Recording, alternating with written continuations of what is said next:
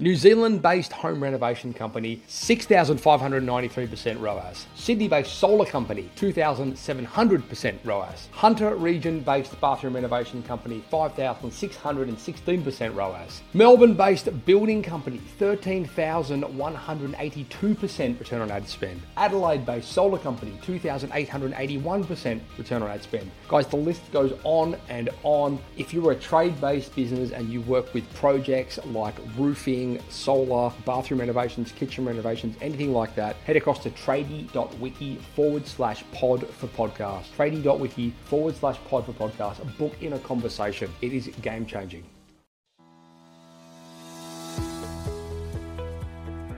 If you've ever one day wanted to sell your trade business, you absolutely must listen to this podcast and to this series. For three years, I've been wanting to record this, and I've finally found the right person for this for the topic. This is part two of the How to Sell Your Trades Business series. Episode one was called Valuing Your Trade Business, where we learned about the entire valuation process and how to put a price, realistic price, on what your business is worth. This episode is called Preparing Your Trade Business for Sale, in which we talk about some of the things you have to have in order in order for that acquisition to take place and in the following episode, we're going to be talking about selling your trade business. Guys, you're going to love this. Please head across to the Facebook community and join the conversation if you're not already in it. And if you see this come across social media, please give it a like and a share. Ciao. Today's podcast has been proudly brought to you by Tradie Web Guys. Tradie Web Guys work with tradespeople only on their websites and marketing solutions to help them stand out from their competition. Everything from web design through to SEO, search engine marketing, content creation, you name it, guys. It is a customized solution for trade based organizations and it's fantastic. Head across to tradiewebguys.com.au forward slash apply, fill in the form, and let's have a conversation. Giving tradies and contractors around the globe the tools to run a modern business. You're listening to Toolbox Talks from the Site Shed. Now, here's your host, Matt Jones. Brandon Jacob, welcome back to the Site Shed podcast. Matt, how are you doing? Very well. Um, and you're coming in today from downtown Houston. Yes, I am in Houston today. Lovely. I think um, part one, we were speaking to you, you were uh, in lovely Portland, Oregon. Yes, where it was cooler. no, no kidding. Beautiful, beautiful part of the world. Absolutely. And so um, we are back today for part two of the How to Sell Your Trade Business uh, podcast. Uh, for the listeners out there, if you guys want to um, watch Brandon and I talking here, you can head across to YouTube or the Facebook page, and uh, we are now a video podcast, so you can check that out if you want to see our beautiful faces. Um, for those of you that don't, I don't blame you. Um, so, Brandon, this is the uh, part two, which is preparing your trade business for sale. In the first episode, we were talking about uh, valuing your trade business and what you need to understand. And the purpose, I suppose, of this entire series is, uh, I suppose, to uh, communicate to a lot of the listeners out there and viewers out there that it is possible to sell your business, um, despite that whole mindset around, well, I am my business and it will never sell because I'm the magic. Um, and I think in the first episode, we did quite a good job of understanding what is important when we're talking about valuing your trade business. Um, do you want to give us a bit of a recap on that episode, uh, just for the guys that, um, uh, just to refresh them? Well, no doubt. I definitely want to reiterate um, what you just said. You know, no time has it ever been proven uh, that that these contracting businesses are absolutely sellable, right? And um, it wasn't always the case. There were uh, there was not as much activity in the in the in the buying as there is today, and you know we're seeing everything from from the, the smallest of service contracting businesses to to the largest having opportunities to actually sell. And to kind of reiterate what we talked about in valuations is kind of also a segue into preparing your, your business to sell because preparing your business to sell is essentially building more value into your business, right? Mm-hmm. and you know kind of kind of instead of maybe recapping the valuation piece we might want to jump into that because there's a lot of parallels between valuing your business and understanding how to build value in your business. Does that make sense? Yeah, no, totally. No, that makes sense. So, I mean, anyway, for the listeners out there, if you didn't hear part one, uh, definitely go and check that out first because, uh, as Jacob just said, um, this is this episode is designed to sort of segue into the previous. So um, make sure you go and check that one out um, first, and then hopefully this one will make a lot more sense. well, and, and let me just set the background right. When we're when we're valuing a business, Matt, it, it doesn't matter if we're valuing a, a service contracting business or you name it, any, any type of business. It's it's going to come down to the ability for that business to uh, demonstrate earnings, right? I mean, people ask me, you know, how do I really build value in my business? What's the most what's the mo- most important thing to a business valuation? And it's earnings. So, you know, as kind of going into it, you know, the ability for a business owner to demonstrate consistent and accurate earnings is not only the, the key to a valuation, but it's also a key to preparing your business to sell. So I'm curious when we're talking about earnings, right? Because I mean, you hear all these stories about, you know, companies. I mean, obviously, you know, I'm I'm talking about the rainbows and unicorns of, you know, all these tech companies and stuff that basically never make a dollar and sell for a billion. Right, um, right. So you know, when we're talking, I suppose, relative to contractors and trade businesses, um, is there a point where, uh, when you're looking at the value of a business and you're looking at earnings, that it may there may be also other considerations apart from how much profit it's turning? Well, definitely, and and I, I was kind of going to touch touch off on making your business more attractive as well, because there are certainly features that you know the, the earnings piece. While it's the most important thing that drives value, it's certainly not the most important, or it is uh, one of the most important things that's going to attract a buyer to your business. Does that make sense? So you can't just you can't just simply take 25 years of someone's life and say, hey, it comes down to the last couple of years of earnings. Although a lot of times it does come down to that, plus some additional features of the business, which if you want, I could kind of skip ahead and jump into. Yeah, no, by all means. I mean, I'm happy for you to for you to steer the ship, so to speak. okay. Well, well, let's talk. Um, let's let's talk first about just the concept of, of the earnings, and then, then we'll segue into the other pieces. But you know, making your business more attractive. So many times we hear when we're talking about business valuations, you know, hey, these service contracting businesses trade on a multiple. The multiples between three and six times. Mm-hmm. Uh, larger companies currently certainly have attracted higher uh, multiples. I think we touched off on that in yep. the uh, in the, uh, the uh, podcast back in August you know, yeah, let's keep it real though, right? We're we're we know that a hundred million dollar air conditioning business is probably going to trade on a higher multiple than a five million dollar uh, service contracting businesses. All all things being equal. So, so will uh, that when you say that though, is that will it actually trade on a higher multiple, or is it just the value, the turnover is higher, so the the sale is actually higher? I mean, is it is it still five times, four times, six times, but it's just a greater number? No, no, no, no. You definitely when you get into when you get into the um, the, the the realm of of uh, of larger businesses, currently you could expect a higher multiple. Okay. And but but again, I want to be so careful because I don't want to set expectations on those one, two, three, ten million dollar a year businesses that are, are going to listen to this podcast. Well, no, no. Okay? I mean, this is general information. Everyone, everyone knows that. But I was just curious, I suppose, for my own for, for myself, I was, I mean, I, I wasn't sure if, you know, a hundred million dollar business has a higher multiple than a $10 million business. No, and no, no doubt. And why, why is that? It's because of risk, right? I'm, I'm a, I'm a hundred million dollar business. Yeah. And when a buyer comes in to look at a hundred million dollar business, that hundred million dollar business is going to have layers and layers of management, layers and layers of employees that go well beyond that of the owner. And the risk of a which is somewhat counterintuitive to thinking, but, but purchasing a hundred million dollar business is actually less risky than purchasing a five million dollar business. So right. therefore, the a higher multiple does make sense in that in that case. Okay, I'm with you. All right, thanks for clarifying that. Carry on. Okay.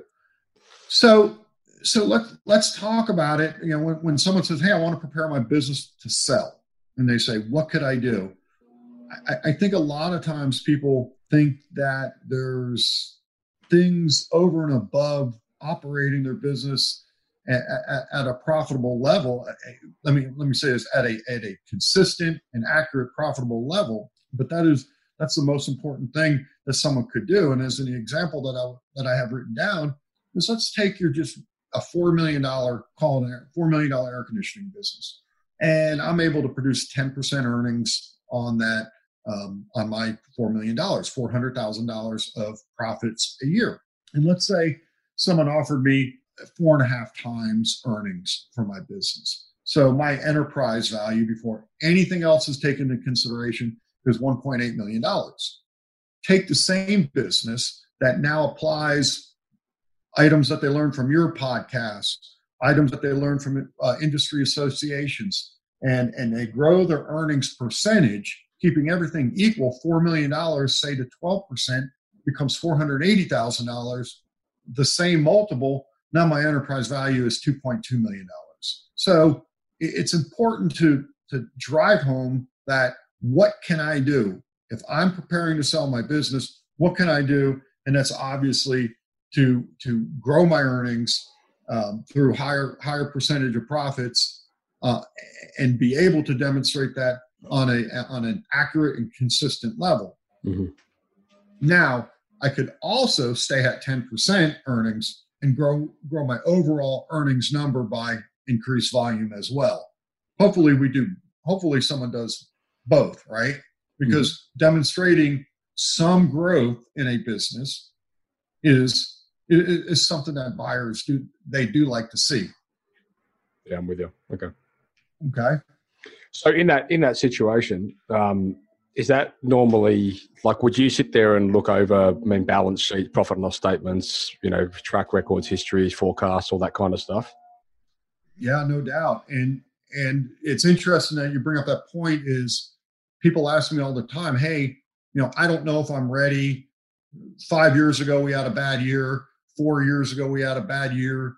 You know, the reality of the situation is, um, and it's always been this way, that traditionally a buyer isn't going to look past the most recent three years plus what's going on in the current year to really formulate um, an opinion on whether or not it's the right business to acquire.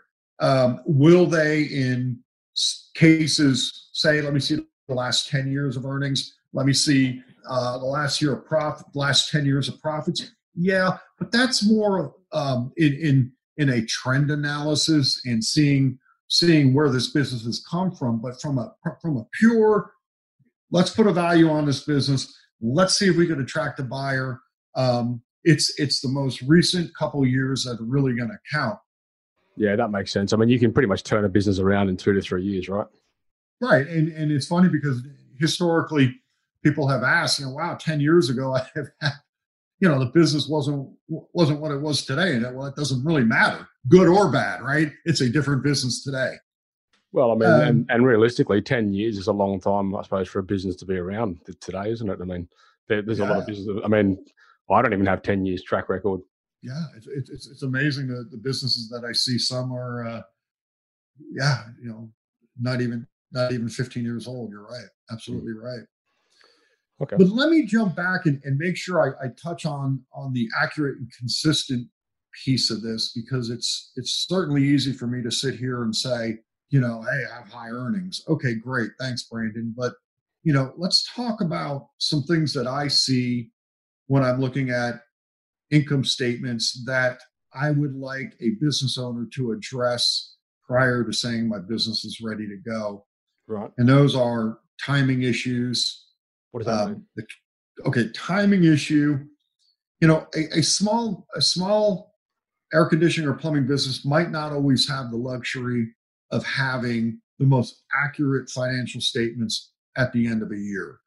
Um, sometimes it's done for tax planning. Sometimes it's done just because we don't close out the year properly. And certain expenses from this year fall into the next year. Revenue from this year falls into the next year. Um, not a clean cutoff of the year. They certainly don't have clean cutoffs month in, month in and month out.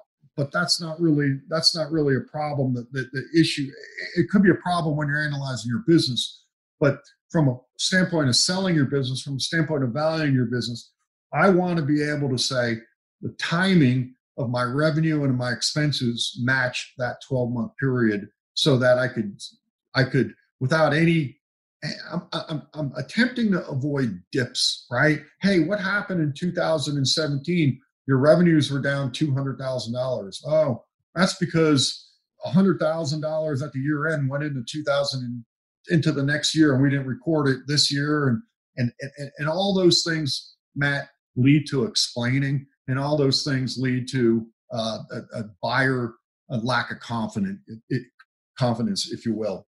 Does that correlate to scenarios where, for example, you know, you may withhold earnings until the following year to avoid getting moved into a different tax bracket or something like that?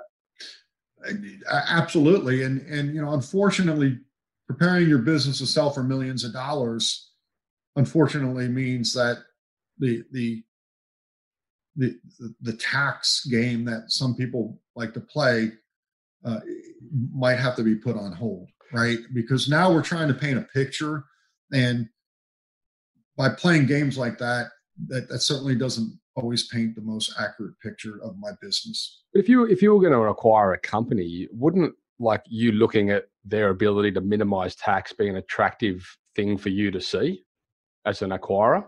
Oh, boy, that's a great question. I, I um, man, I, I have to be honest with you. No one's ever, no one's ever asked me that question. That's a great question. Um, again, I'm, I'd be happy. I'd be happy if my if the business I was acquiring didn't have to pay a lot of taxes, as long as without too much difficulty, I could go back and determine that they in fact do earn profits. Does, does that make sense? Because I mean, if I was going to buy a company and I've seen that they've been able to legally minimize their their taxable income or take their you know their tax repayments, to me, I'd be that would be an appealing thing because I'd know that I could do it looking forward as long as it's above above board. I, I, again, though, a lot of a lot of and, and, kind of a great segue into this. Um, a lot of business owners minimal, minimalize taxes by taking an excess salary, which is okay, right? I mean, hey, I I, I own this business. I take out three times what uh, what a what another person would work for a year and do this position that's okay. That's minimal, minimalizing taxes in one way, I guess, because you're still paying taxes when you when you take it out in, in, in payroll. And it's certainly okay for a business owner as he's preparing his business to sell to continue to pay himself a high salary because those are adjustments that are very easy for someone like myself to come in and say, hey, you know what? Your business only does at the end of the year, it only does 4% net profits uh, and, and, and we know once we adjust your salary back in, it's actually 10%. That's perfectly okay. You know, as long as, see, as long as it's justified. It, and let's talk another another easy one that what I see all the time is I own the, the building outside of the business, right? And my service contracting business leases my building, and a lot of times they lease it at a fair market or, or, or well above fair market value hey, that's fine. If I want to do it, if I want to do it that way, there's nothing wrong with it. Just as long as when it comes time to uh, sell my business, I understand that I could adjust the earnings and therefore increase my value in my business if I'm willing to lease to the buyer going forward at the at the at the amount at the adjusted amount. Does that make sense? Yeah, I'll get you. I get you.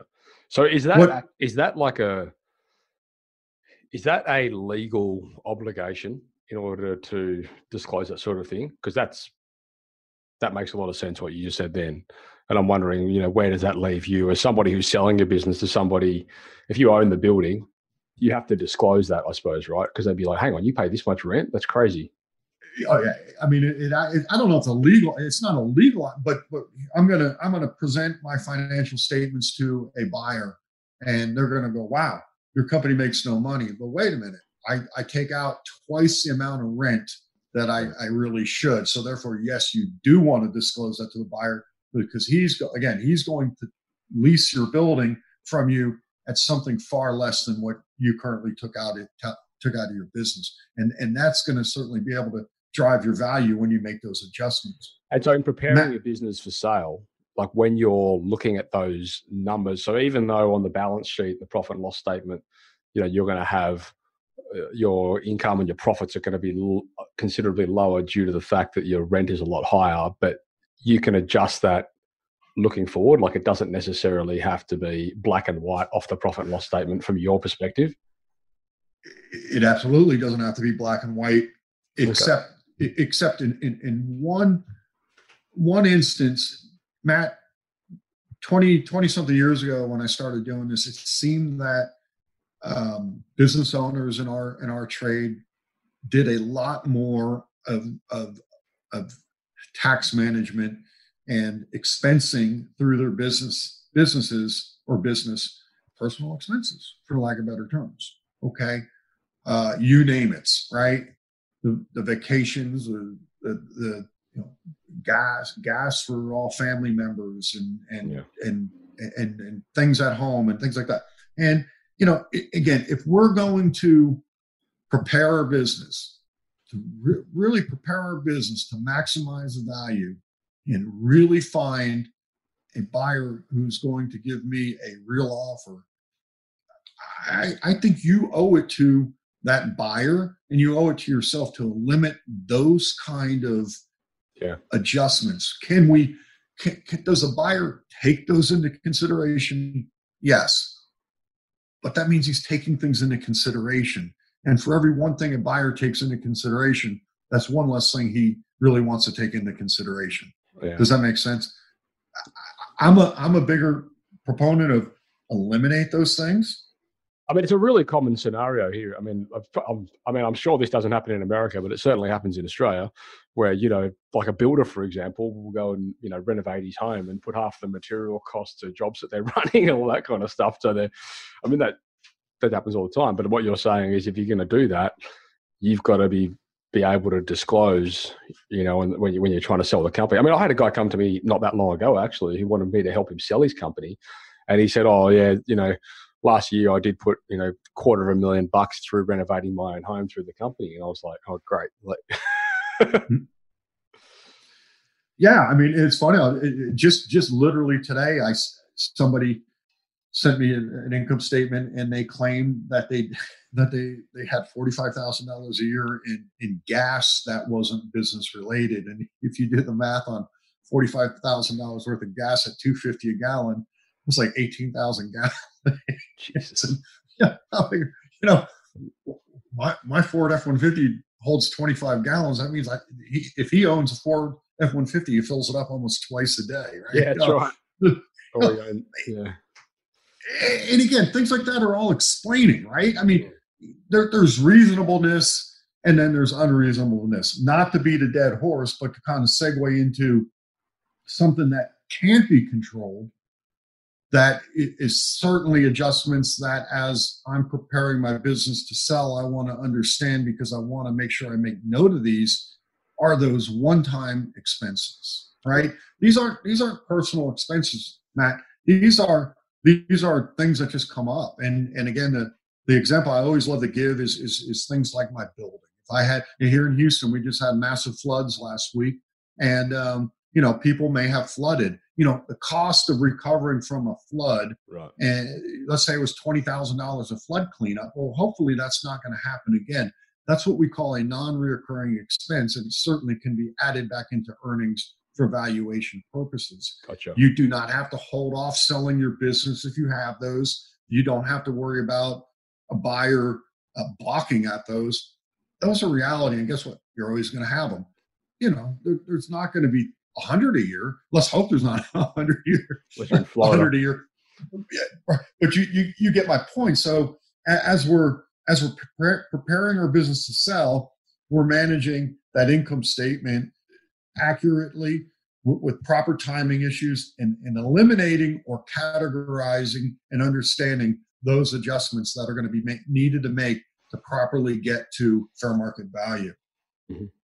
Yeah. Okay. Um, another, another, and, and, it's a small thing, somewhat of a, thing I see all the time, is the year in and year out changing of how I categorize expenses. Right.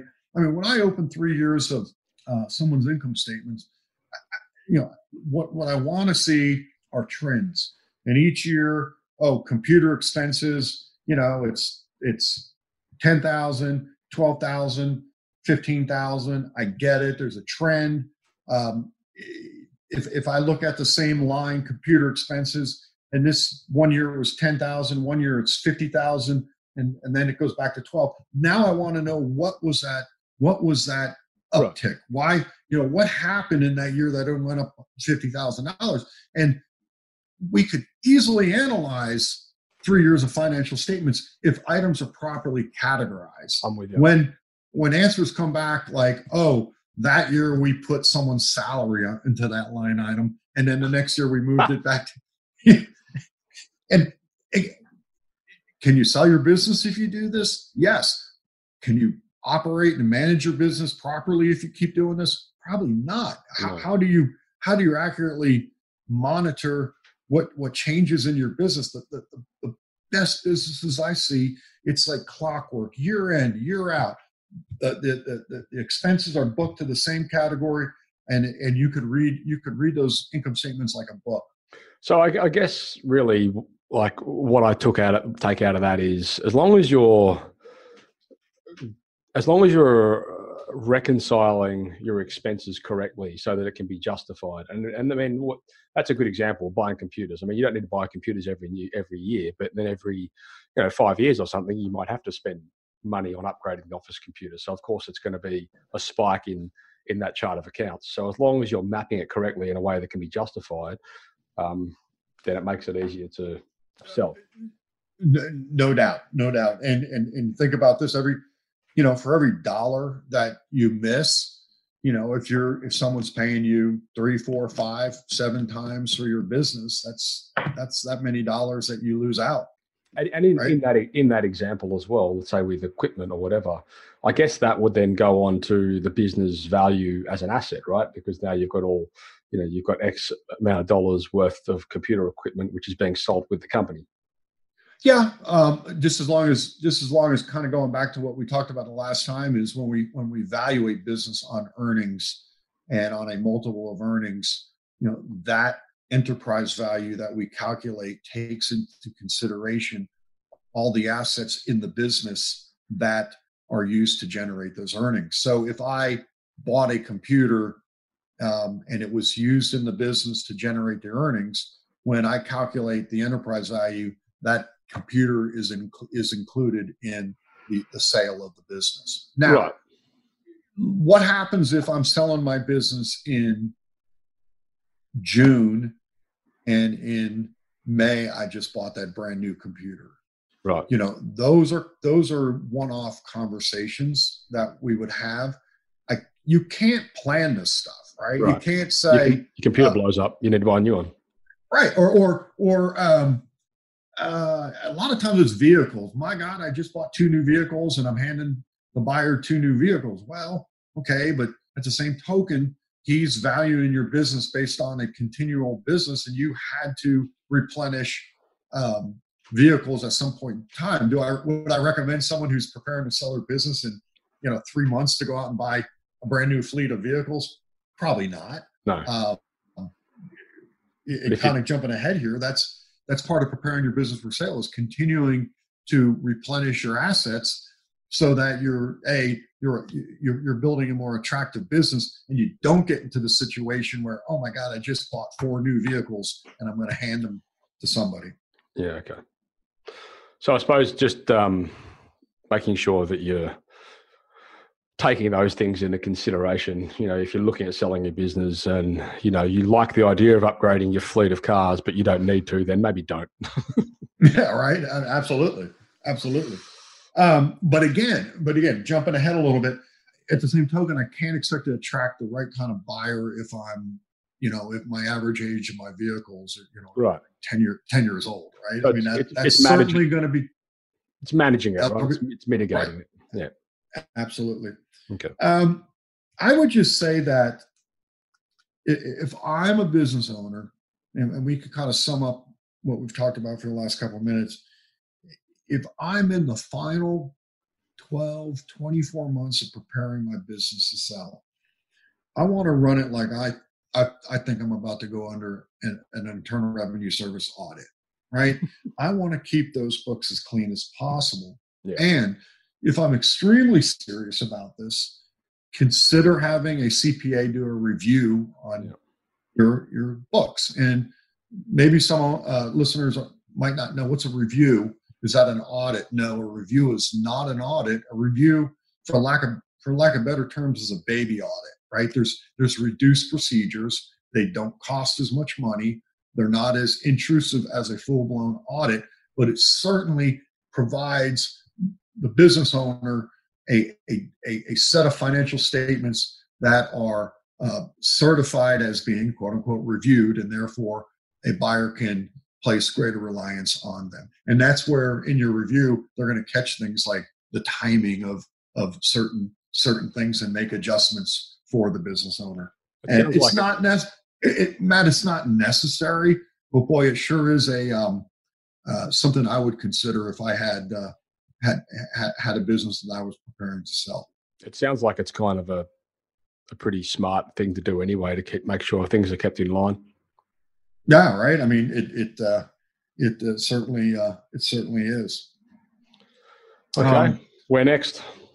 Okay, I, I was going to talk about now. Let's talk kind of kind of leave the, the the building value and the P and Ls, and you know what are other things to make my business more attractive? What can I focus on um, as a business owner? And, and I and I made a small list, and I'll go over each one. None of these are listed in any any you know order. This is the number one thing. It they're just kind of I kind of made a list. Number one work mix, and I am not going to sit here in front of um, your listeners and say you have to have a 100% service and replacement residential work mix, right? Um, that's not that's not a reasonable thing. Specifically, when we start talking about some uh, contractors that may be in smaller markets, right? You know, they're going to have some commercial work, maybe, uh, maybe some builder work where they're doing remodels or um, uh, a, a few custom homes a year. That's okay. We want to stay away from the new construction work because a buyer is just not going to value it. Right. And Interesting. I'm sorry. Yeah That's in- it- it- it's just unattractive. Um, I, I don't mean to. If I'm a service and replacement business, you know, one usually one of the first questions a buyer is going to ask is how much new construction do they do? Is that Um, right? Yeah, yeah. Wow. And and it's always relevant to be able to categorize your work mixes. Hey, we might do some builder work, we might do some remodel, we might do some custom work, and that's really okay as long as the margins in that work holds up to the rest of your business. right? But the important thing is business owners, please be honest with yourselves because I've I've gotten into situations where the conversation starts off as, oh yeah, we're 90 90% service and replacement. We we have just a few builders. We do a few custom homes a year, and then when it all boils down, that's like 15% of their annual vol- volume, right? And it's is it is it a dishonest thing? No, I think it's just a a, a lack of fully understanding your work mix. And uh, again, I don't want to because you may have people listening who do new construction and and um, uh, maybe discouraged when I say this. So I don't want to be too heavy-handed on it. But you know, from where I sit and what I do, it certainly is a a a, a service and replacement uh, type play that that attracts buyers. It's interesting you say that because this is something that's recently. Um, so we've we've got a business development program for trade businesses called Trading Mate Pro, and, and one of the initial things that we do in that program is we look at the income streams of businesses uh, to ascertain where they're most profitable and where they're spending most of their time. And in a couple of cases with um, uh, with people that are going through that program, we've recommended and justifyingly that they cut their biggest income stream because it's just sucking up too much resource. And in nine, in both cases, they were companies that do both residential maintenance and construction, and mm-hmm. the construction was taking up something like 70% of their time and it was making them you know 20% of the money kind of thing you know like and and and, and all the risk was in the new construction as well right exactly right there was so so much exposure and yeah. said well look you're going to reduce your overall income for the business but your profits are going to increase by 80% or something like that because and they're like what so and imagine that do less work too right yeah um, and then and then now now to add to that now we're going to sell the business and guess what? No one's going to say, "Oh yeah, I wish you kept that new construction work." Yeah, of course um, it's circumstantial because there are, as you said before, you know, there are a lot of companies out there that are, you know, they're they're they're um their niche or their vertical or whatever is construction. So I suppose we don't mean to dishearten those guys, but I mean, in that situation, would you be looking at um, would you be looking at diversification within the construction space? Like, could it be okay? Well, they're working on this project, this project, this project. Like, all their eggs aren't in this one basket. Um, I'm not sure. Repeat that if you, I want to make sure I understand that. So, for guys that are doing project work or construction, um, is is a way to make that acquisition look more appealing through mitigating their uh, exposure through multiple projects or different types of construction projects with different builders, or you know, so if one falls over, they don't collapse, kind of scenario. I, man, I, I'm, I just got to take the high roads on that. I, I don't know. Um, right. I, I, don't. I don't really um, have not in a long time um, really dealt with predominantly new construction businesses. Okay. So, yeah.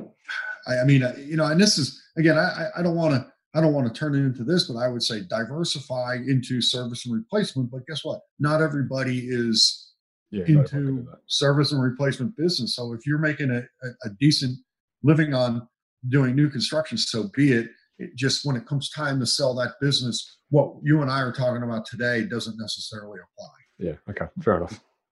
Um, next is next is management in place, and I kind of kind of roll my eyes a little bit when I hear people say this because they say it in, in a way that oh you, you know to sell your business you have to have a management in place, and that's absolutely true. But it's somewhat insensitive in the fact that there's there's plenty of very good businesses that will sell that just aren't big enough that the, the hire a manager, right? The buck stops with that business owner. However, that doesn't let the small business owner off the hook. They certainly can do things to lessen their role within that business. Okay. Does, so, does that make sense? Such um, as? such as you know it, it, would be not it would not i'd like to see let, let's take let's take a four million dollar business and a business business owner he's still in there every day managing a business making all the key decisions I, would like to see somebody in that business that um, that that that's able to do something other than the guy in the warehouse meaning there, there can't be that big of a gap right it can't it can't be that big of a gap do you have a service manager? Yeah, I do. He may not be the strongest person in the world. He may not be a $150,000 a year manager, but I do have somebody in place that can uh, and does um, uh, carry on some responsibilities. However, that being said, if I'm a business owner and I'm still active in the business, still managing the business, the, the kind of buyer that I'm going to attract is going to be different than the the kind of buyer than the, than than if I have a twenty million dollar business and I'm able to um, uh, nurture you know a, a real organizational chart with real management. And again, where's the higher value? Getting back to the higher, going right back to what we talked about earlier, it's less risk. I have management in place. I could buy this business. It's less risk. I could pay more. That four million dollar business, the business when the business owner decides that he is is had enough, and and retires, and he will, you know, that's a that's a higher risk for me, the buyer. Right. Yeah. No, that makes Does, sense. And I think a lot of, I think a lot of times as well. Well, in in my small experience with acquisitions with companies I've worked for and colleagues and things like that, when they're buying companies, they typically will buy a company and plug in their management. Yeah, and, and I'm currently currently involved in a transaction right now where I was pleasantly surprised that the buyer said the owner who was willing to stay on but made it very clear that they they weren't interested in staying on for many many years they said we're going to plug in our own management and they could they could leave after a short transition. So it, it's not again there's no definites here right? There's no if you don't have people if you don't have a management in place you'll never sell your business. That's nonsense. However you can sell your business for more. You will have a bigger business. You will make you will sell if you could get management in place. Uh, just while we're on that topic because it kind of um, it's kind of a conversation that comes up a lot within our community and with our listeners and our clients and things like that um, having having processes detailed processes that uh, dictate how um, tasks or roles or responsibilities are carried out for certain people within the company. Um, is that an attractive thing for a somebody that? Yeah. Okay. So, yeah, no doubt. And, and, I don't. I didn't list that out, but that certainly is right. If I'm able to sit down and say, "Hey, here, here, here's why my business is operating at 13, 14, 15, 16 percent versus everybody else who's at eight percent," is because I have these procedures in place. And oh, yeah. by the way, we follow them follow them as well. Yeah, absolutely. I have a, a, a, a more more attractive and a more valuable business, no doubt. So for all you guys out there, just recap on that. Like you hear me bang on about it all the time. Systems, processes, standard operating procedures, whatever you want to call them, um, they are important. So, so make sure you're investing in that. If you ever want to sell your business, invest in it now. But it, it's actually it's actually it's actually a twofold punch, right? One, I've got I've got um, procedures in place, so I'm more I'm, I have higher profits. All right, so now I have a higher valuation, and now I could say to the buyer, "Hey, by the way, this is what you're getting. You're getting procedures. Right. Now I'm making my business more attractive. So the so the two kind of correlate with each other. Well, I mean, once you've got those oh. procedures, oh. the idea behind procedures is you can give them to somebody to follow, right? So if you've got a management team and you're buying a business that's fully documented, then it's a no-brainer. No doubt, no doubt, absolutely. Uh, the next one is is I'm going to combine it. I have um, a well-branded business and a business with a good internet reputation. Yeah. If I go to somebody who's interested in a business and I'm representing that business, and you know, hey, here's the name of it the very first thing they're going to do? What's the very first thing they're going to do? Google Be- search. Before before the phone call's over, they're going to the internet. Yeah. And you know, it used once upon a time, um, you know, the reviews and what people were saying online wasn't something that people could find. It, it didn't exist. Well, yeah. Today it does, and it, yeah. it matters. It matters today. Does better it, or worse. Yeah, for better or worse, absolutely. And and and you know a, a well branded business is somewhat um, I, I I struggle with you know laying that out. What does that mean? It means when we present our business to a buyer, is this more than just a service contracting business? Yeah. Right? It's a little vague. It's a little vague, but you get my point. Yeah. You know, is it is it is a consistent application of advertising of of, of, of, of vans of, of the business's story it, it's a little bit it's a little bit fluff but it's not because it's what we but it's what everybody preaches in the industry build your own brand yeah no it's true and there's there's a lot more to a brand than a logo i can tell you yeah and, and, and i'm not a branding expert so I, i'll have to rely on the on the branding expert but somebody wants to see more more than just a more than just a, a contracting business. No exactly. It's it's it's rapport it's trust it's you know your your policies it's what you believe in it's the way you deliver your product. It's it's it's a lot more than what you might perceive as a visual brand. I get it. no doubt. Uh, the next one I would, eh, we kind of briefly talked on is updated assets. Um. You know, again, you know, as I'm growing a business, I'm continually replacing my vehicles.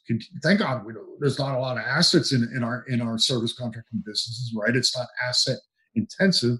But as a buyer, I'm going to certainly expect that there is some semblance of a reasonable fleet. But I'm going to be careful when I say this, is because you know I don't think I've ever like witnessed a transaction that died because there was a couple vehicles that were in not good shape, right? So it's it's important, but you, you don't have to have every one of your vehicles to be two years uh, old or younger. It, it, right. it, it, means continually continually upgrade that.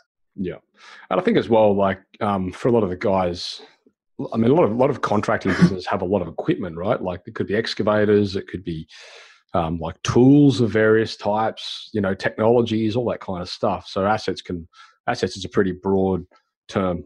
Yeah, well, it, inclu- it, includes everything. And when I say there's not a lot of assets in these businesses, I usually I usually think the air conditioning contractors. Obviously, you know, plumber plumbers typically have a little more assets, but you know, at the end of the day, going back to our evaluation conversation, you know, I'm not coming in to buy your business because I like all your trucks and your assets. I'm buying it right. based for the goodwill. And we talked about that last time. The, yeah. the, the, the purchase price is a million dollars and you have $200,000 worth of assets. Well, the delta, the $800,000, that's, that's the amount of money I'm paying for goodwill.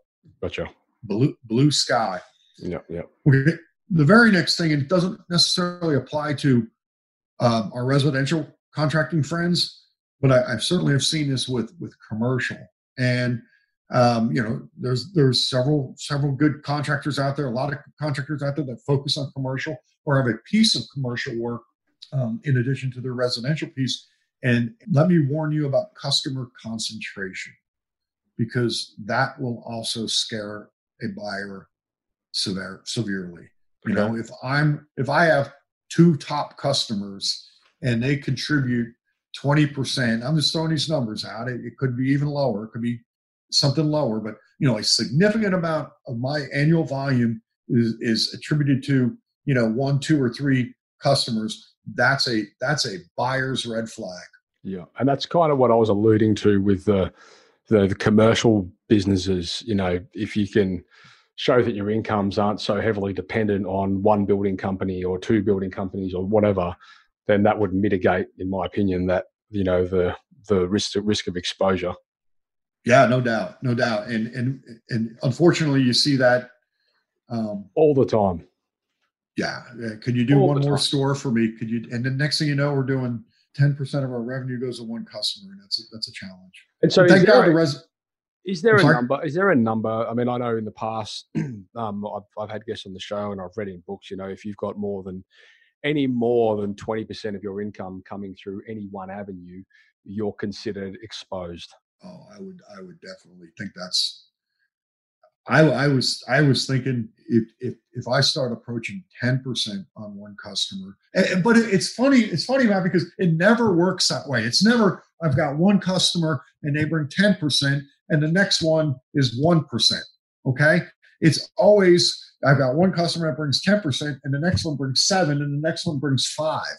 And you add that together, and wow, out of three customers, three bad situations, and I lose whatever that math is, 23% of my revenue.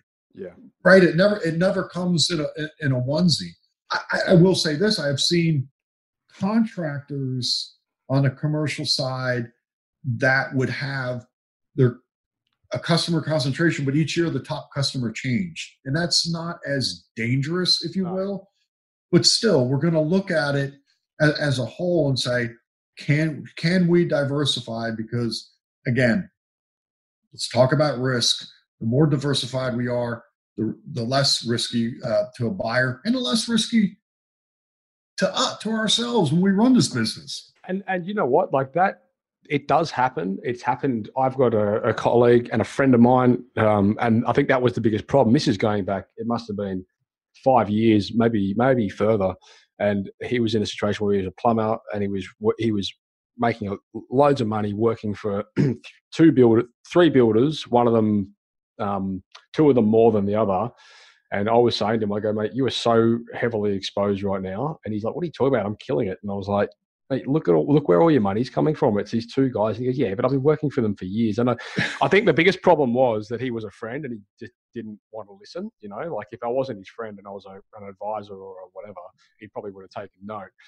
But um, seriously, within within six months, um, he'd rung me and he said, "You know that conversation we had over coffee?" And I, like, yeah. I, go, I, go, I know what you're going to say. So he had one builder um, went into liquidation, and the other builder took on a new um, plumbing contractor, and he literally lost like ninety percent of his business within within thirty days, yeah, and it was it was screwed. And I, I, I mean, I hate to say I told you so, but I, it, it just happens. Like it happens all the time. People get comfortable and they think, "Oh, we're doing really well," and it's a very, very dangerous place to be in. Yeah, and I and I think that's partly the reason why buyers like the residential side because there is no customer concentration, right? My biggest exactly customer, right. like exactly right, know, twenty five thousand dollar system or something, and, and and and that's the end of it. Um, okay, so so that's how I, I that, those are some things I can focus on. Oh, oh, oh, one one other thing, and it's somewhat relevant, um, is my balance sheet. Right? We talk about the income statement, and we talk about multiples of earnings and earnings and earnings and earnings and expenses. But what about when I'm going to hand over my balance sheet, which is a snapshot of the condition of my business at a given point in time? Right? My assets, my liabilities, and my equity.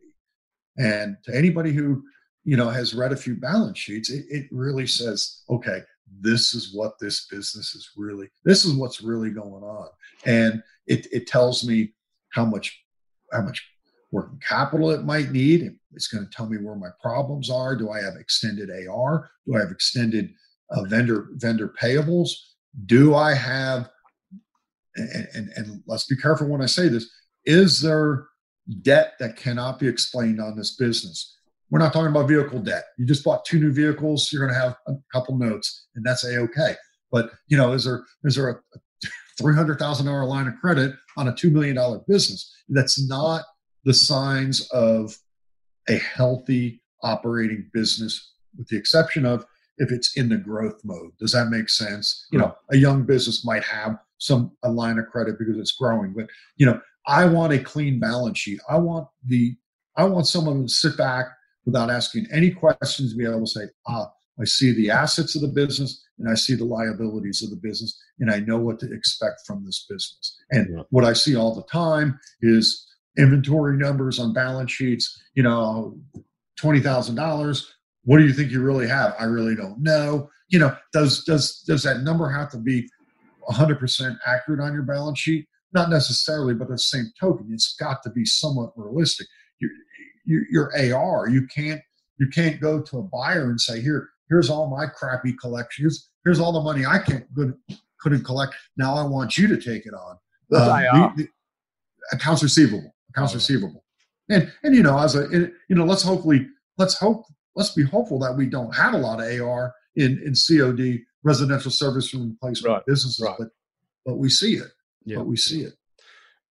That must be a and, and over the last 5, 10, 15 years, I imagine that, especially for COD businesses, that's almost become null and void with technology, right? Like getting paid on sites almost, and thankfully, common common practice, almost. Yeah. Almost. Yeah. Well, again, again, you know, there's people with diversified work mixes, and typically you're going to see uh, some receivables on commercial accounts. Yeah. Right. Yeah, I mean, yeah. that, that's speaking more more in terms of that. I look, you shouldn't have AR yeah. uh, accounts receivable if you're a residential service and replacement business. And, and and and and if you do, maybe maybe you're not ready to to take your business out to the market because you have some things to to address. Yeah, I mean, I know a lot of those guys. They will have you know accounts receivable if they're doing work for you know strata organizations, real estate. who they've got like a 30 day, 60 day billing cycle or something like that. But it's still it's still um, you know residential replacement and residential maintenance or whatever. Mm-hmm. Um, mm-hmm. But yeah, but I, I, get what you're saying. Okay. Um, in in, uh, in my outline, I was going to kind of switch gears a little bit, which which is is kind of an area I like to talk about in, in terms of preparing your business to sell, and it's something that people don't always talk about, But having the experience that I have and, and kind of bouncing around for 25 years and doing this, it, it, it's talking about the owner's head. And, and, and never mind the business for a second, preparing your business. Let's prepare the owner's head for, mm-hmm. for what might, might happen here because that sometimes, Matt, is, is the bigger challenge. I built a $11 million business, $12 million business, and it's kicking off, you know, 12%, 13% EBITDA, earnings before interest, tax, and depreciation. People want to buy it, but I can't come to grips on what I think the value is or what I even want for my for my business. And as a business owner, as I'm preparing my business to sell, I better start preparing my head to have a realistic expectations as to what my business is really worth. Mm. Does that make sense? It's a very, very good point. I think people get and, people get dangerously emotionally attached to their baby. yeah, and, and, and, listen, man, it, it's it's okay to have high high high expectations, right? You know, here's the value of my business, and I and my expectations are higher, but that higher expectation it can't be uh, what's the term fluid, if you will. It can't it can't my my business is valued at a million dollars and I really want 1.5, but if someone offered me 1.1, I would really want 1.8. It, it, it, has to be, I understand my value and this is what I need to sell, or I'm not ready to take, I don't care how prepared my business is. Mm-hmm. You're not ready as a business owner to go through this process. And it's not an easy process you're going to dangerously waste people's time if you go about trying to sell your business without having your head on straight about what your expectations are. Yeah. Yeah. And wasting people's time in this process can lead to, uh, you know, it, it could it can lead to the next time around someone might not be interested in talking to you. It could lead to lawsuits. If you got into into really negotiate really into a transaction and you finally decide you know what?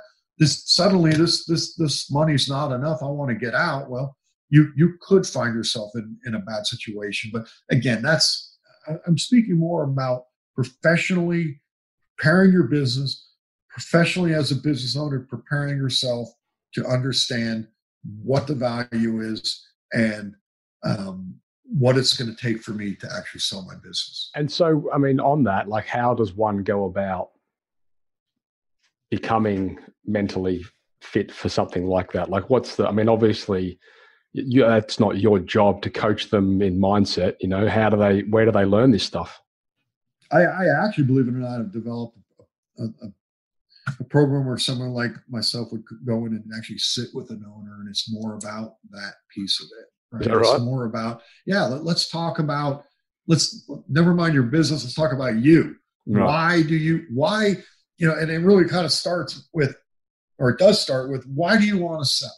Right? Because everybody's different, right? Mm. Everybody, you know, I've got a health problem.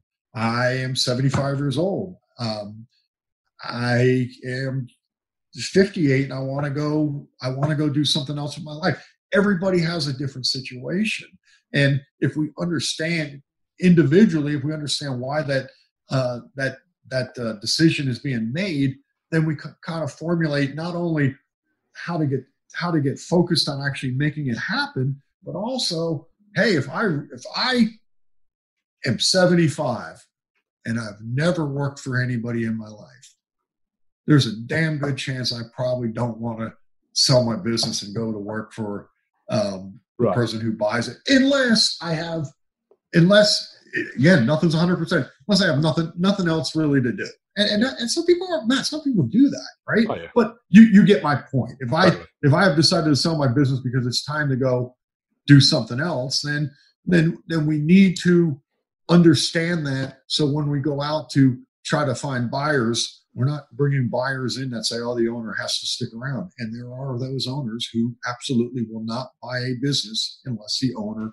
commits to staying around and even keeps some equity in the transaction, meaning uh, some uh, ownership of the business. And it's fair enough as well. I mean, like, especially for like a, you know, a service based business where so much of the, the business is tied to an owner. You know, like it's a hard thing just to somebody come along and buy that and then lose that relationship, especially if you're dealing with, you know, real estate agents or even, you know, long term existing clients. Like you can't expect somebody to come in, buy it and pick up where it left off. So there's, I mean, I, I would imagine it's pretty common to have like a transition period phasing them out of it.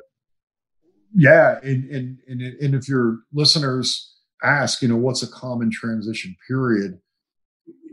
Unfortunately, so much of what we do here is a little bit vague because I'm again I'm working on one right now where it's the buyer suggested a, a term that was very short, and I, I even said, well, wait a minute, you're buying somebody who operated this business for 25 years. They may want to actually transition a little bit longer to ensure their employees, um, to ensure you are successful usually you don't get that. Usually it's not they could leave sooner than later. It's usually when we get into bigger businesses, uh, private equity guys who may who are not going to step in to operate these businesses, right? They're just making investments into the business. They are absolutely going to say, "We need you to stay." And again, we, we, we're, we're going to make the offer that we're going to buy 90% of the business, and you, seller, you're going to retain 10%. And that certainly could be a great opportunity for someone, but you have to be honest with yourself. Right. If you're dying to get out of your business, does it is it really fair to say, okay, I'll hold I'll hold on to 10% equity and I'll work for you, Mr. Private Equity? Yeah. It, it doesn't, doesn't. No, I like it.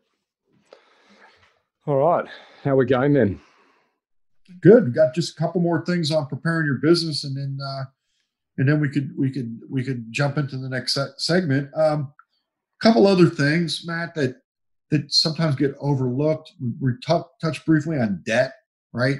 Um, you know, let's let's as we're preparing our business to, to sell, let's watch our debt levels and understand our debt levels.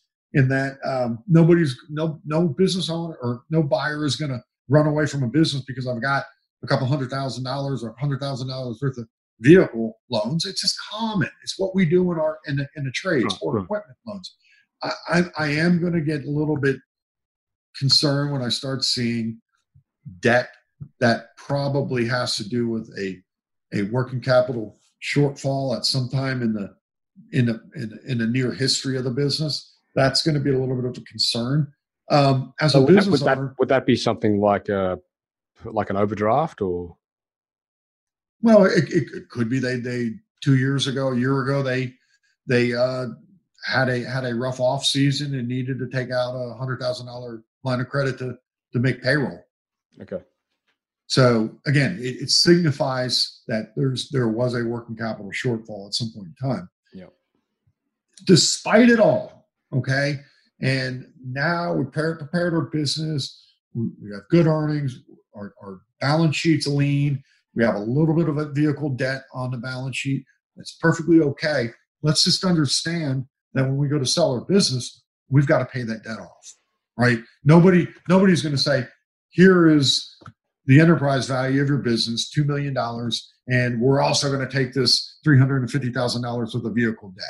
They're going to word the, the, uh, the offering in that it's a debt-free transaction, meaning we're going to pay you $2 million and you're going to take the first 350,000 and you're going to pay off those vehicles in the right. transaction. Right, right. And you know, a lot of people, you know, get kind of caught. I can't have debt. Well, yeah, you can. Just understand that that that's the repercussion, and it's really a, a financial repercussion, not an, an emotional repercussion that might scare a, a buyer off.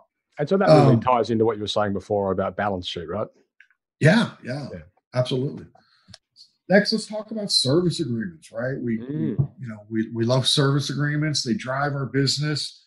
Uh, you know, buyers are, you know, it's it's kind of a kind of a funny deal, man. We talk out of both sides of our mouth. We want them. They lock in our customers. We got great opportunities. They've got X amount of service agreements. This is good. And then on uh, on the other side of the mouth, hey, but we got to run these calls, and it's a liability going forward because the business owner has already been paid. Okay. Oh, I see. Okay, but that's a fine line, isn't it? Because then you look at a service agreement, you say, well, we've got, you know, we've got these. It's almost is it almost considered like a recurring income stream? Yeah, I, I, I upfront, Mr. Buyer, I have a business for you, and it's a six million dollar business, and they have the pull numbers out of here 50, 1500 service agreements. You will have to run these. You will have opportunities from these. This is a solid service agreement program, and it's an asset. And if you want to, if you want to penalize this company for this liability, then it's probably not you're not the right buyer because you don't see the the the the, the asset that that the, uh, the the service agreement is. Now, not every buyer is going to agree, and that becomes somewhat of a, a problem unless they came and offered you significantly more money enterprise value and then said hey we got to pull some money back because now we got to run these service agreements. The bottom line is could still be okay. Right. okay? So as i'm as i'm preparing my business to sell I, I like service agreements. Don't let if you're listening don't let what i'm saying about the liability thing rely on someone like myself who's going to set the stage for buyers so we don't get into this conversation right, right? So, but continue to sell those service agreements because they do mean reoccurring revenue. They do mean keeping your guys busy in the in the shoulder shoulder months. The one thing that we have to be a little bit careful about is when we get into and i'm not seeing this as much as I, I a decade ago there was a little bit of a push on this I sold a five year service agreement, meaning I collected, you know, two years ago and I still have three years worth of services.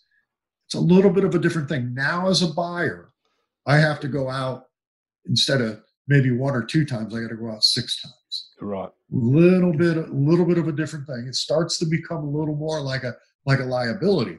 Yes. Um, I, I don't see this very often, but every once in a while you still see. You know, I I accrue for equipment sales, meaning if you're a service agreement customer of mine, uh, every year you get fifty dollars into a bucket uh, that that you can use to buy new equipment. You know, it's it's things like these these. What's the right term, Matt? Help me use the right term. here. Arrangements. Uh, Arrangements that that you owe somebody something. The more of those that you have, the more likely someone is going to say, uh, I can't quantify. I don't, how much have you given away of these these credits? Uh, you know, yeah. if we're not tracking it, if we're tracking it, we could quantify it. If we can't quantify it, now we could have some problems. And you know, if I'm preparing to sell my business, and and and I'm I'm a big fan of a service agreement program. I'm a big fan of either it's either it's a monthly pay or it, it, it's an annual pay and it's a once a year deal and it's two visits and you can look anybody in the eye and say no matter what no matter what in a year's time you you you have no no longer any obligation so it, it really no matter how bad it could be it can't be that bad and yeah. by the way it's not bad does yeah. that make sense no, I'm totally with you. So, if any of the listeners out there are considering service agreements, maybe just try and keep it to no longer than 12 months. Yeah. Yeah. Okay. And you know, I'm gonna I'm gonna say this. You could reach through the computer and slap me if you want. Um, have a good service agreement program. But you know, if you're listening and you're a contractor and you know you've got to do something with your business tomorrow and you just never have really built a strong service agreement program, your business is, has value and it is a sellable business. It, have you given up some value? Yes, you have. But there are people who to this day say you can't sell a service contracting business without service agreements, and that's that's not reality. Okay. Um, I, I, I have sold businesses that had less than spectacular service agreement programs, and uh, you know we've got it done. Well, I've worked for companies who I've worked for a company that were the time I was there, he acquired three companies, and none of them had a service agreement. Exactly right. Exactly right. Again, but, but when he acquired them, they did because that was one of the things. He's like, well, now we can implement our service agreement into these organisations that didn't have it, so that's quite uh, attractive. Right. The next and final thing for the for the segment on uh, preparing your business warranties, and uh, you ah. know, 20 something years, 20 years ago, back when I first got into buying, I don't know, it just didn't come up. Like nobody, and then all of a sudden, it, it's because back then a, people used to build to last. now it's all yeah. slapped together with duct tape. Well, now, you know, a lot of manufacturers, there's no reason why somebody would offer an extended parts and equipment warranty that's not covered under some kind of program, right? But you still see it sometimes. Yeah. And uh, just the other day, I saw a labor warranty where they covered it in house, meaning, yeah, it's a five year labor warranty, and we're we'll cover it. And you know, as I'm operating my business, it might make economic sense that I don't buy an extended warranty or go to a third party warranty company and I offer my customers, you have a problem. If I install your air conditioning system for the, I'll, I'll cover the labor for the first five years. It may make economic sense because the uh, you can make it back in parts and replacements and so yeah but be careful because somebody a buyer is going could quantify that to to seem like seem, seem like the biggest risk in the world. And consider avoiding any kind of in-house warranties as you're preparing your business to sell. And if you have them be able to track and show no this is this is the amount of exposure that we have each year we we spend $15000 on labor uh, honoring those warranties and then then we could quantify it then we could say you know it's it's not as extreme of a, a liability i mean it's not it's not uncommon for a contractor to have you know like a, a lifetime guarantee on workmanship. Well, I mean, I mean you, yeah, but I mean, but, especially but here. I don't know. I don't know if I, you know, here, not really. I mean, it's it's more, um, you know, the, the, the parts and equipment are under under a warranty, and and the labor, you know, it's it's a workmanship, not really a, a lifetime for, you know. So I think what they're trying to do is well, you know, in a lot of cases, remove buyer's remorse and say, well, look, if anything breaks and it's our fault, we'll come fix it. Of course we will. But if anything breaks and it's something to do with the the, the product that we installed, then we'll have to go back to the manufacturer to get that warranted. We, we might just be missing semantics. I, I absolutely get what you're saying, right? And you know, because yeah, contractors are going to stand behind their their work, whether or not they have a warranty or not, right? It's that it's that written contract. You, the homeowner, if you have any any problem with the air conditioning for five, ten years after I installed it, I'll come out, labor's free. That's a liability. And I better be able to quantify that, or I better not have it, or buyer buyer could make an issue of it. Yeah. And again, that that's another thing. Kind of kind of wrap up the, the preparing your business for sale. each one of these points I talked about, you know, wow, I just sold my business, Brandon, and and nobody ever said a word about this. Well, but the, the next time the next person will say that was the big issue right so what we want to do is try to avoid or, or, address all the things that i've seen over the 25 years of being uh, being in, in mergers and acquisition and the contracting trades is what are the big things that could be a problem um, and, and let's be happy when when those things are that we identify uh, don't become big problems does that make sense? No, completely. It's it's it's trying to foresee potential hazards or potential exposures, right? Mm-hmm, mm-hmm. Yep. No, I totally get it. All final, right. final, final thing on on you know preparing your business. It, it, it really it really is seventy five percent financial related. I mean, it's really seventy. You know, balance sheet, income statement, earnings. You know, the the other twenty five percent is is is um, you know, building an attractive business. Um, and whether you're a, a $1 million business or, a, or a $100 million business, other than really managing that, that, that multiple layers of management, it's really, really the same. It's really the same thing. Yeah. It's, I, I mean, it, it, it's the same steps. Yeah. And I suppose one, they fuel each other, don't they? I mean, when you look at, you, know, you look at a business that's turning more money, typically they've got management they've got processes they're able to they, they have the ability to scale because they have things in place so it's kind of like yeah if, if you want to make it attractive to a buyer then you know there are things that you can implement which can then help your profit increase, right? Yeah, mm-hmm. yeah, and, and and I mean that's absolutely yeah. You can't you can't you can't monumentally increase the volume or the value of your business by painting the warehouse. right. Exactly. Yeah. Great, man. This has been a fantastic episode. This is gonna the listeners are gonna love this one, I'm sure. that was good, wasn't it? That was Absolutely. Good. So um so we're going to come back. So that was the second part for, for you uh, listeners and viewers out there. That was part two of the How to Sell Your Trade Business with uh, Brandon Jacob from Contractors Financial Opportunity. Is that right? Could I could I plug my new website, Matt? Absolutely.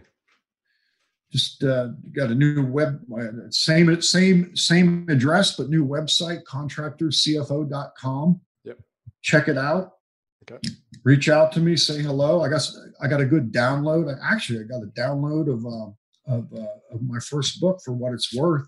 That uh, that if you uh, trade me some information, you could certainly download that off the internet. Yeah, cool. Well, I think that was what we were going to do, wasn't it? We were going to put that on the um, we were going to leave that as a as a lead magnet for the guys out there. So if you want to get hold of Brandon's book, um, you can just just head across to the show notes uh, and you'll see where yeah, how to get them. I'll I'll forward you onto the right place where you can get his book and um, and reach out to Brandon. Reach out to Brandon um, through those forms. Sound Matt, good? Also, also, if you don't mind me saying, um, just because somebody contacts me and asks a question, it, it doesn't mean they're selling their business. And uh, over the years, I've maybe felt like there might be a reluctance to say, "Hey, I'm a three million dollar contractor in Topeka, and I'm thinking about doing something. Can I ask you three questions? I'll be here in three years uh, to help you. Um, but if you have a question today, I mean, this, this is what we just talked about: preparing your business, and a 10 to 15 minute conversation could change someone's life, right? And you know, re- don't be afraid to reach out to me. Um, you know, it's important to say I am a certified public accountant, and confidentiality confidentiality is a big thing. And you know, so many people are concerned about their intent.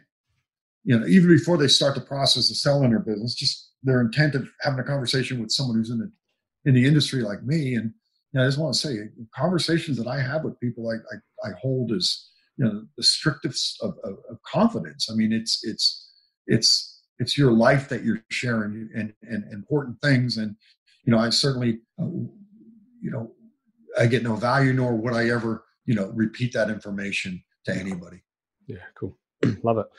All right. Well, um, that wraps up this episode. So, Brandon, thank you very much for your time. We're going to come back uh, in the following episode and record the third and final um, episode of this series, which is going to be called Selling Your Trade Business. So, episode one was valuing your trade business and understanding well, what you need to understand. Episode two, which is what we're just wrapping up now, is preparing your trade business for sale. And then we're going to come back with part three, which is the nail in the coffin, the uh, selling your trade business. So, uh, Brandon, thank you very much. And uh, you're welcome. We'll come back shortly with the next um, episode. And for the listeners, uh, if you've got any questions or if you needed any clarification on that, by all means, jump on into the community and ask those questions. Um, and I will endeavor to get Brandon back on the show to answer those. Uh, and all of the links to his books and things like that are going to be available through the show notes. So make sure you head across there and check them out. Uh, that is a wrap. Thank you. Thank you for listening to another episode of Toolbox Talks. If you're liking what you hear, then you can head across to the siteshed.com where you can join our community by signing up to our Toolbox Talks. Uh, you'll get sent a weekly notification, which is basically a highlight of everything that we've spoken about during that week, along with any other industry news that may be relevant or specific to the trades. If you're enjoying the show, you can head across to iTunes, Stitcher, or SoundCloud where you can leave us a review. Uh, that would be fantastic, and all the reviews get read out in the show. Uh, likewise, if you have any friends or colleagues that you think would benefit from the show and the, the episodes that we create, then please go ahead and share it with them. Thanks for tuning in, guys. I hope you enjoyed that podcast. Please, if you did, head across to iTunes and leave us a review. We would very much appreciate that. Anyway, if you are a project based trade business and you work in solar or bathroom renovations or kitchen renovations or roofing or something along those lines, and you would like to see some of the results that we've been showcasing in our marketing on for your business, thousands of percent return on ad spend 2,000, 3,000, 5,000, 7,000, 13,000% return on ad spend, please head across to tradie.wiki forward slash pod for podcast. That's tradie.wiki forward slash pod for podcast. It will be well worth the conversation, and I can't wait to chat with you. Ciao.